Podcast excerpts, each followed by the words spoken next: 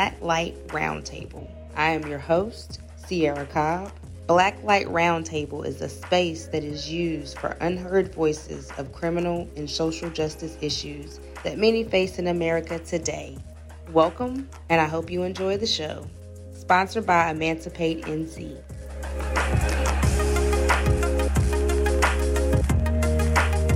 Good evening, and welcome to the Black Light Mass Incarceration Show. Wednesday edition. Open discussion. You can put your feet up at the table. Get some coffee. Yeah, get straight and relax and stuff like that. And think about some stuff because I'm about to just let y'all have it because you know what's going on in the world. All this stuff, COVID and Ukraine and Donald Trump and his stuff. Just a whole bunch of stuff going on in America in this legal system that needs to be addressed. Police still killing us every day. Yeah, go ahead. They still killing us for mental health. They still killing us because we of color. They still killing us because we poor. You go to prison, and you get treated even worse, and it be your own people. It's a lot going on. I mean, it's so much going on. The inflation is so high. The gas is going back up. And you got rent is double. You got less education for kids. And you got, like, they trying to take history out of schools so children cannot know what's going on. And they put, and, I, and, I, and you know what, I'm not even to say all that, but they putting stuff in school for the children to learn that really isn't no reason to do that. Because you have to teach a kid right. If you're to teach a kid right to grow right, then you teach a kid right. You don't confuse the kid to do this or alter his thinking to think this way. Uh, the thinking is already generated once the baby is born. If, if a male is going to know what to do, if a female is going to know how to be a female. So you got to teach the kids right. After they grown, then they're trying to make their own decisions.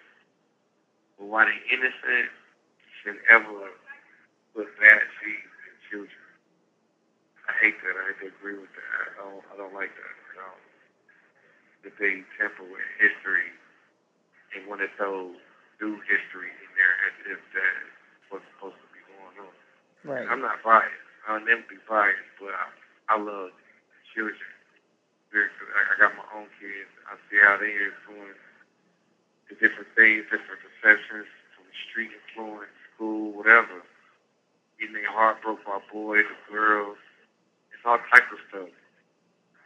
So yeah, I, I take a lot of interest in stuff like that when it's going on. They don't even have enough education for autism kids. They don't Like, really have nothing for autistic kids. Having to teach their own kids.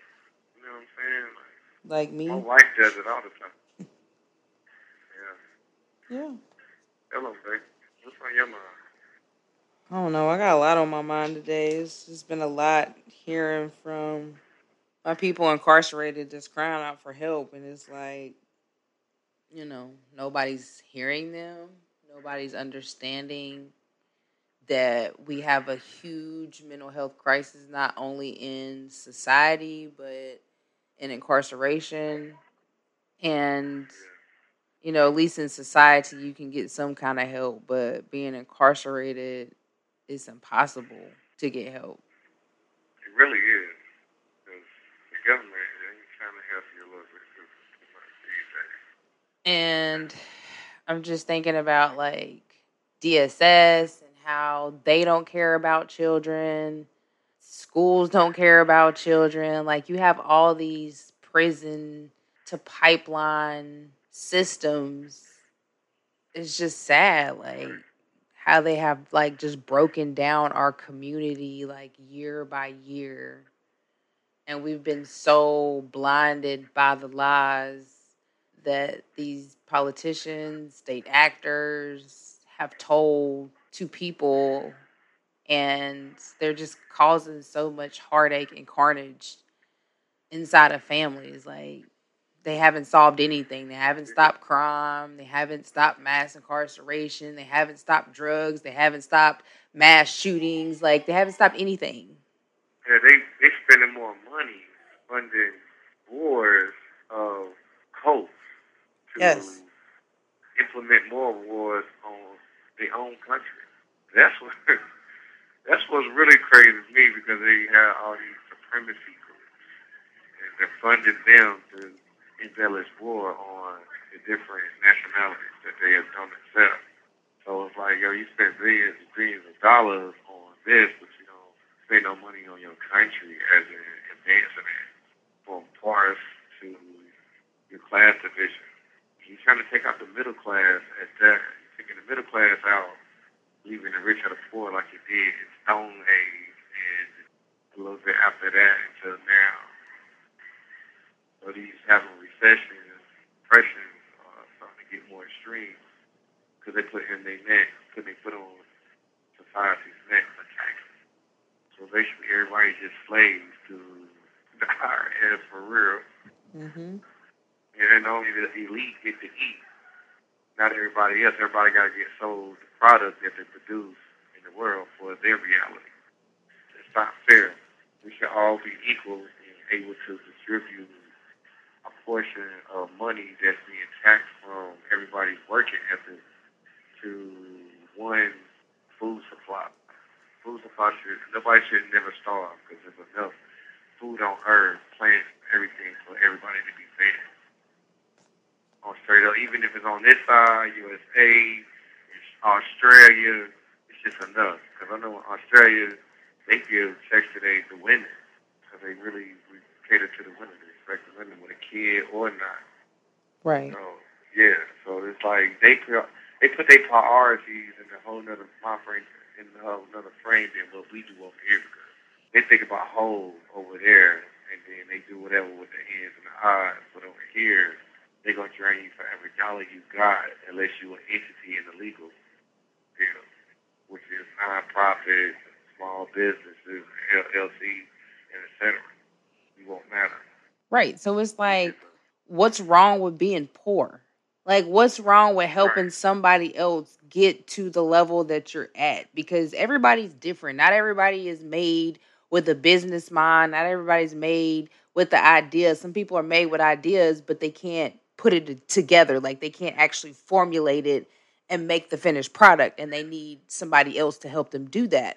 So, what is wrong with teaching one another how to scratch each other's back. You know what I'm saying? Like, I don't understand why poor people are looked upon as lazy or you have some people are lazy, but that means you just have to give them extra attention and show them what their abilities are. I don't I just I guess I don't understand why it's such a big deal about skin color and you know your money your bracket of your tax bracket each year. Like what does that matter? I just it makes no sense. Like we're all here to help one another. Like that's what it was supposed to be. Like i don't understand where it got turned around at. Well i do but i don't know.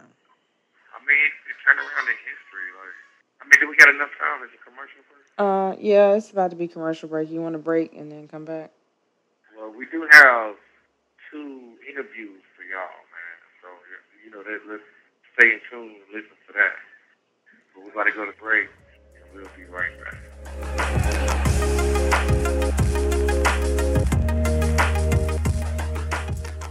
All right. Good. Thank you for wanting to um, do another segment with us. Oh yes, I am. All right. So you said you're speaking about your injustice that you experienced. My case is difficult. It's not, but then it, it, in a way it is, but then it is. I'm in on a murder charge, and the man is alive. You say what? You on a murder charge and the man is alive. I'm on a murder charge. I have an attempted first degree murder charge, which I've never heard of before. And he's alive. He's, he's walking the street. Um, he's breathing. He's not handicapped. Um, Um, do you mind kind of giving de- like not detail, but just kind of tell us what happened? well, say what happened. Well, I was, I was first. I was charged with this assault with a deadly weapon attempt to kill and inflict serious injury. This was in 2017. I was charged with uh, assault with deadly weapon with attempt to kill and inflict serious injury, firearm by a convicted felon, shooting occupied property, and shooting the firearm in the city limits. So, in 2018, when I tell the DA I'm not going to take a plea bargain for no 18 to 22 years, this one she comes and tells me, well, don't even worry about it. I'm going to supersede that warrant, and then I'm going to come and discharge you with attempted first degree murder. So I've heard of attempt murder, but I've never heard of attempted first degree murder. And so I told her I was going to trial. And I went to trial and blew trial. And it was evidence in the case. You know, two guys was, well, it was, it was four guys made statements. Three guys were lying one guy was, well, three guys was only going by what someone had told them. The first guy was the person who, who had got shot. And as I said, I had been knowing this man for about like 30 something years. Uh, we never had any type of beef. He said so. And, you know, I had this, I had this jack leg attorney. I'm not going to tell no lie. He was a jack desert. Because one of the guys made two different statements in my case to the police at the same night, at the same time. And when I pointed this out to my attorney, instead of him speaking on it in my trial, he never did. So I knew I was being jacked then. And so, like it's like now, I'm, fighting for my freedom now to try to get out of prison and try to get it back for as we speak. So they charged you with attempted and, first degree murder. And so, what defense did your lawyer have, or did he even have one? Excuse me. What defense did your lawyer have, or did he even have a defense? Like, what was his strategy? Oh man, he didn't really have a defense. Okay, I told this man first of all was this. I said, well, man, did you go? Okay, first of all, my case was on the premises that my nephew had got jumped on. This was the whole premises of the case. My nephew had got jumped on, and my nephew, they said my nephew called me, and I came over and I shot this guy. Okay. My attorney never asked me that one time did I have a did I have a cell phone of any kind because I didn't. So there was no way that my nephew could have called me anywhere. He didn't look that up at all. Okay, they had four shell casings. They mm-hmm. gave me a GS, they gave me a GS swab, and they had four shell casings. I asked them to to run to run the GSR and and, and the fingerprints on the four shell, shell casings. They never did that. So they never gave you a GSR. Okay. Okay, the GSR, they swarmed me, but they never ran it. So, for those that don't know, a GSR is a gunshot residue test. Um, that's what they give to people who they feel like have shotguns. And that's odd that they didn't give you one if they felt like you shot a gun, because of course your fingerprints would be on the gun unless supposedly you use gloves. But they never did it though. Okay, see, they gave me a GSR swab now. Don't get me wrong, but they never ran it. What's what I'm they saying? never to the lab. They never tested yeah, it. To see. Yeah, yeah, yeah. They never tested it. Period. Even though I asked, I kept asking. First, I asked them for my motion of discovery because I wanted to see what they have, what they had, mm-hmm. which I know that they didn't have anything. They was only judging my demonstration off of my past record, and I've seen this. I've seen them do this a lot to a lot of guys. You know, instead of you finding me guilty of the evidence at, at hand, you only finding me guilty because of the simple fact you already know that I have already been convicted as a shooter. Exactly. Okay. But see, now in my case, she was wanting me to plead guilty to a firearm by convicted felon and assault with devil with attempt to kill, and she was going to give me a split sentence. I mean, I mean, she, she was going to give me, she was going to boxcar the sentence. So I told her, why would I plead guilty to a firearm by convicted felon when you don't even have a firearm? That makes no sense. So they didn't even have a firearm at all. Did they have one or no? No, no firearm. Wow. No, no firearm. None. Wow. I'm talking about they searched me. They searched my lady's car. They didn't get no firearm off of me of no kind. Have you tried to do any appeal processes? Oh, well, I went through the appeal. Mm-hmm. This attorney said he worked 29 hours of some change on my on my case for about two two and a half years. He did nothing. 29 hours is nothing. Hold on, hold on. 29 hours is nothing. Yeah. Well, it seemed like it seemed like when I was questioning him about about my case, it seemed like he was getting more mad with me by me asking him questions because I was trying to ask him. I've heard of attempt murder, but I've never heard of attempted first degree murder. Right. And I was and I was trying to look I was trying to look up the statute or I was trying to find something on it. And I never could. So on my case, it says common law. That's all it says on my commitment papers, and on and on my warrant, it just says common law. And, I, and so I've been trying to figure out what is common law. It wasn't common law robbery. Uh-uh, no, it, it just says common law. Wow. And I've just been trying to ask them, can you give me any type of paperwork so I can find out what is an attempted first degree murder? You see, it, it has no general statute. It has no statute for me to look it up. And so I'm like, so I'm, I'm finding my way only- now. The only general statute I see is 14 through 17, but that says murder in the first degree and second degree defined punishment, which is homicide. Which is that means they're dead. Exactly. E- e- Exactly. See, see, and, and and that's what I was, and that's what I was bringing to his attention. But he was trying to tell me I was in here for attempted murder. I said no. So I sent him a copy of my commitment paper. It, it, it says attempted first degree murder. I got 26 to 32 years for a murder charge, and the man is alive. And it's throwing me off. Is he willing to? So if he alive, is there any way he willing to write like anything, like any type of affidavit? Well, I don't know. You see, you know, I don't, I, don't- I don't know if he would or not. You see me, but it's just my mama saw it for what it was for. I was trying to, you know, because see, my mama thought the system was just so right, and I was trying to show my mama that the system is not right, and and in her eyes, it is until she saw it for herself. You see, Right. you know, and, and she was like, "Well, Michael." She was like, Michael, them guys set up there just told all blatantly out lies, and my attorney didn't even didn't, didn't even rebut of no of no kind. The man said one of the witnesses said that he was in the room when the shooting occurred. and He came out and saw his brother laying on the floor, and his brother told him, "I was shot." So my attorney asked her, "Well, sir, did you not hear the first two witnesses say? Uh, uh, did you not hear the police and they say that this man could not talk because he had got shot in the mouth? So there's no way that he told you anything. You see? Right. but they still let the hearsay rise. And and the thing that really threw me off was was my attorney didn't object to it. The judge did, and I was trying to figure how can a judge be a mediator and an advocate at the same time. Yeah, that's odd. That's real odd. So you went through appeals. You didn't get what you needed on appeals. So what what are you hoping for now? Like, what is your next steps?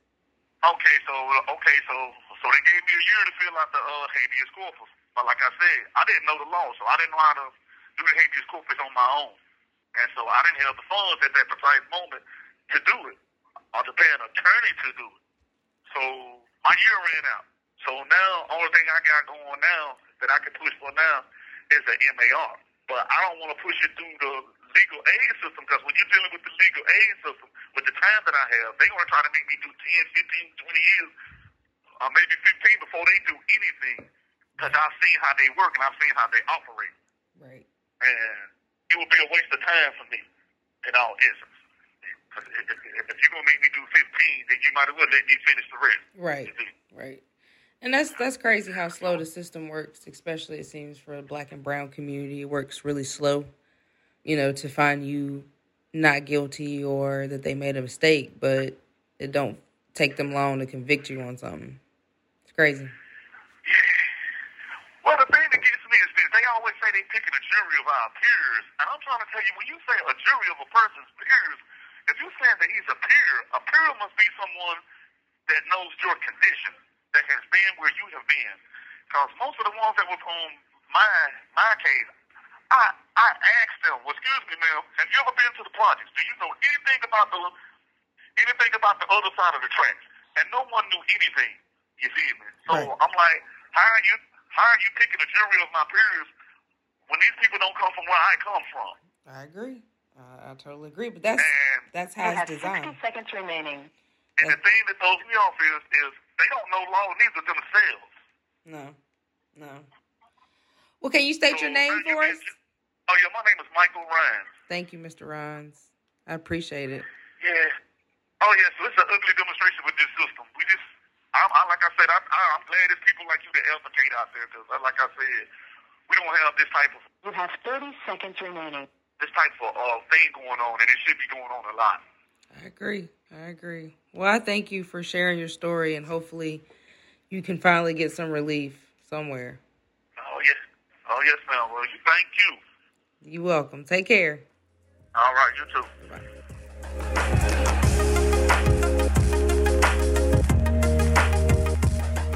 Welcome back. Uh, welcome back. Discussion. Hope your coffee is sitting warm, and I know a lot of issues are being discussed, and I know that we left off of how we got to this point and how we living right now. And I don't know. I, in my opinion, I feel like it started in the 1700s, late 1700s, like 1776, right? When they gave everybody a colony, a, la- a, a label, far as white, black, Indian, etc. And tax started coming out. But we can go further back. Well, no, that's kind of before uh, Abraham Lincoln. And when he did what he did, he only freed. It only applied to people in certain states, not everywhere. Right. Because the South was still against it. So it's like uh, when we talk about what's going on, we're talking about slaves, talking about cattle, money. Bondsmen started making decisions of where they wanted to make more money off the people in the community, black or white. So we don't even got to get to the bias on what's racist and who did what. It was, again, the rich, the bondsmen, people that own stuff, banks, etc. They wanted to start buying human beings and start selling them. So Mm-hmm. We don't need to keep be thinking about no what's black and white because it was the same people doing it. It was rich white people and black rich white uh, black people too. They, they all came together had a assembly to start the slave trade to make money off another human being. And they own people like that. You have poor whites too that got slaves too. So you find that information in the Black Reconstruction by W.D. Du Bois. It's a lot of things that we can look at in that way. And again, going back to that, why did you have to use human bodies instead of cultivating and mobilizing together to do the same thing that you were using other bodies to do?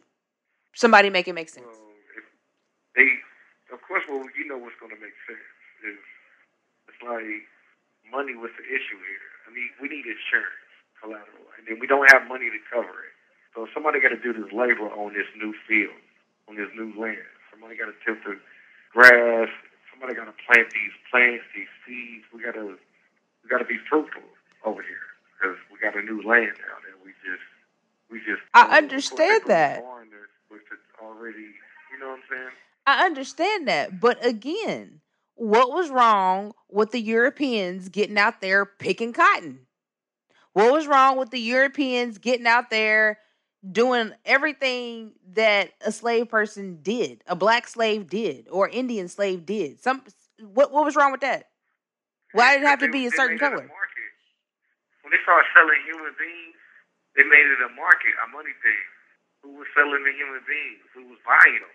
White folks. Wasn't no black folks buying. Um, they weren't buying black people like that. Some did. That's why I said we ain't gonna get the racist thing going on because blacks and whites bought slaves. Here, it don't matter if they was Mexican. It don't matter if they was black. They was buying them. So buying. this is your This product. and this is your product of sex the whole trafficking like this is where trafficking comes from because they were trafficking Today. bodies right Yeah. right Yeah, fact. That's a big super fact. Going on today. so if y'all think But the who was buying government though, if y'all think the government is not has nothing to do with sex trafficking you're wrong. You're very wrong. They have a lot to do with sex trafficking. And i know that for a fact from a story i was told from somebody that that's what they did. They worked for a nonprofit that went to go save children and and girls and whoever else was sex trafficked.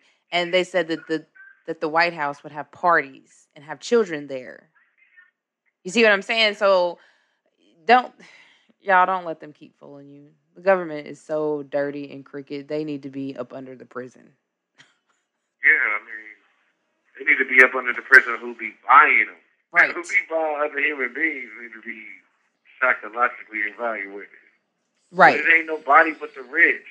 I ain't got no money to be. I wouldn't even if I had some money. I would, that's not even what I'd be thinking about. But I mean, you gotta look at the rich and the wealth, they, that's what they do. They want to be catered to. They want to be served. So they buy what? Servants, maids, butlers, and stuff like that. You gotta think about that. My thing is, I wonder why we funding supremacy groups in a whole nother domain in Ukraine. I mean, like I ain't getting it. That that's what don't make sense to me. And they want to use the NATO, the NATO Right. secret, you know what I'm saying, military here. And y'all give it, y'all funding these these good old boys, these, these the white boys club, which is a supremacy group. So I'm just like, I'm trying to fix my mind, like, what benefit is that giving us sending billions of dollars for artillery when we over here starving? I didn't, I didn't get that part. They teaching them to come back over here to start a war on their own terms. So I'm, not, I'm not getting like how is that spending this type of money benefiting the people of America? Because if I ain't correct or mistaken, if you are in these Senate seats, you are supposed to be making decisions for the Americans over here on, on this land. Right. But you know why? I So you mean, doing nothing putting us in harm's way. 'cause they don't care about people. That's why. I don't know, man. Hit us up, man. Hit us up on the email. Let us know how you feel. What you want to talk about. Tell me what you want to talk about. Share it with me. If you want to come on the show, we will gladly have you on the show if you want to share your opinion. You know what I mean? We know how to debate without, you know, getting out of hand. But yeah, hit us up on a me email. It is blacklight at emancipatenc.org. Right. So hit us up. It's Blacklight Entertainment. I mean, I said Blacklight Entertainment. blacklight at emancipatenc.org. But before, real quick, I do want to lead them into the interview. Um, I just want to give them some data a little bit about um, life without parole in the United States. As of 2016, there are or there were 161,000 people serving life sentences, one or one of every nine people in prison. An additional 44,000 individuals are serving virtual sentences, life sentences, yielding a total population of life, and virtual life sentences at 206,000 or every seven people in prison. So I want y'all to understand that life without parole is a main thing that they use. Um, and you will hear in the two episodes about people that have extended amount of time, whether it's life without parole or just 40 and 30 years for things that they didn't do. So definitely listen to those interviews and give us some feedback on that. Let us know how you feel about that.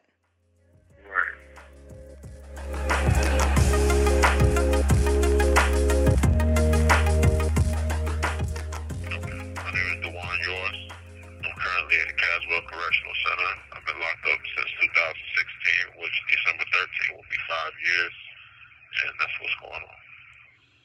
Okay, so my first question is why do you feel like you're wrongfully convicted? Um, I was wrongly convicted because I was targeted um, by the court system, mainly the DA, Mr. Howard Newman, prosecutor for over 30 years. Uh, I got some uh, police officers fired in a situation of brutality, police brutality um, that I got into in 2016.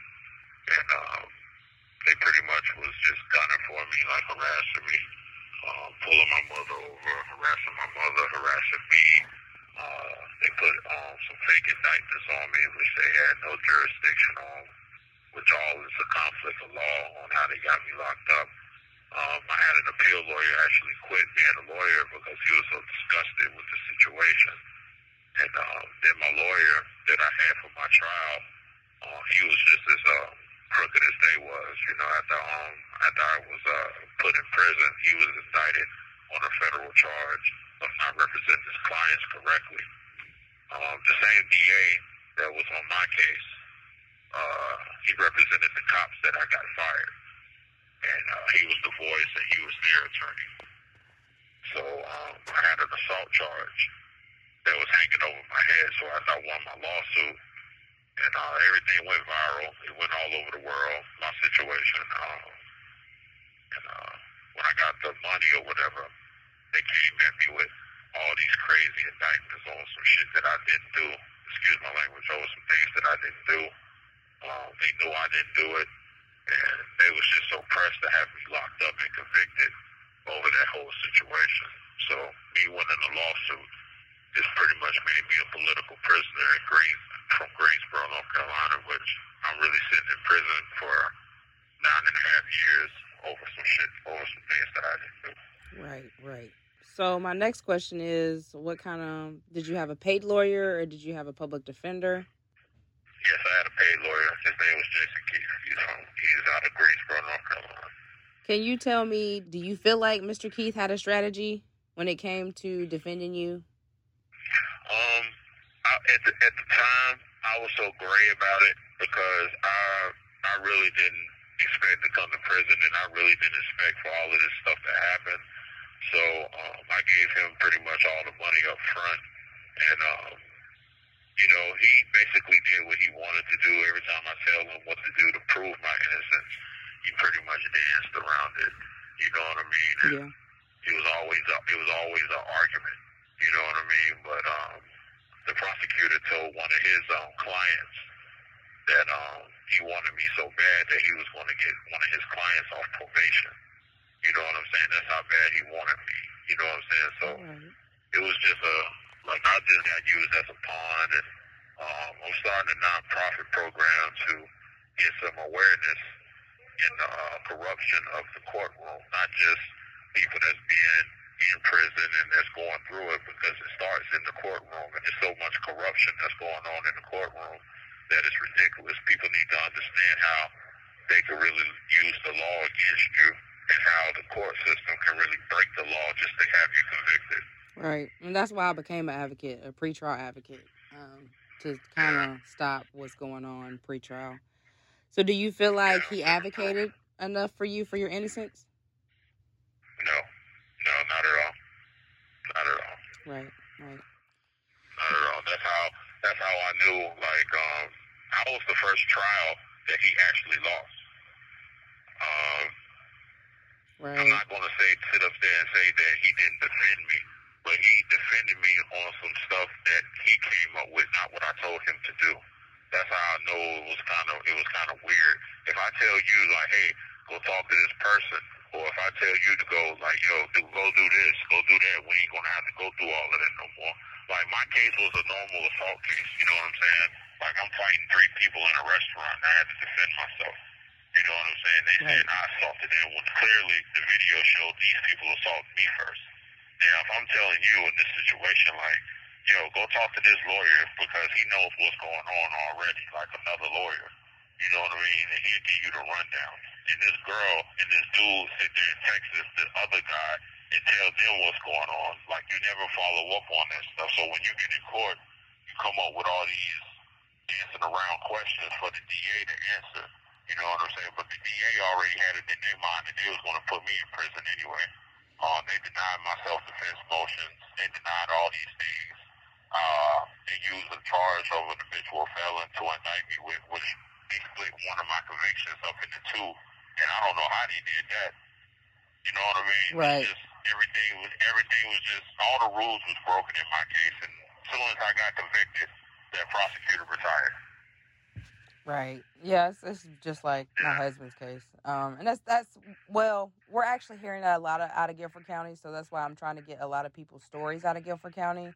Um, because we have another case where the prosecutor withheld exculpatory evidence, and so it's been known that that's what they do in Guilford County, and I want to bring it to light, especially with the new D- well with the DA now, Avery. She's not no better. She's just giving people plea deals.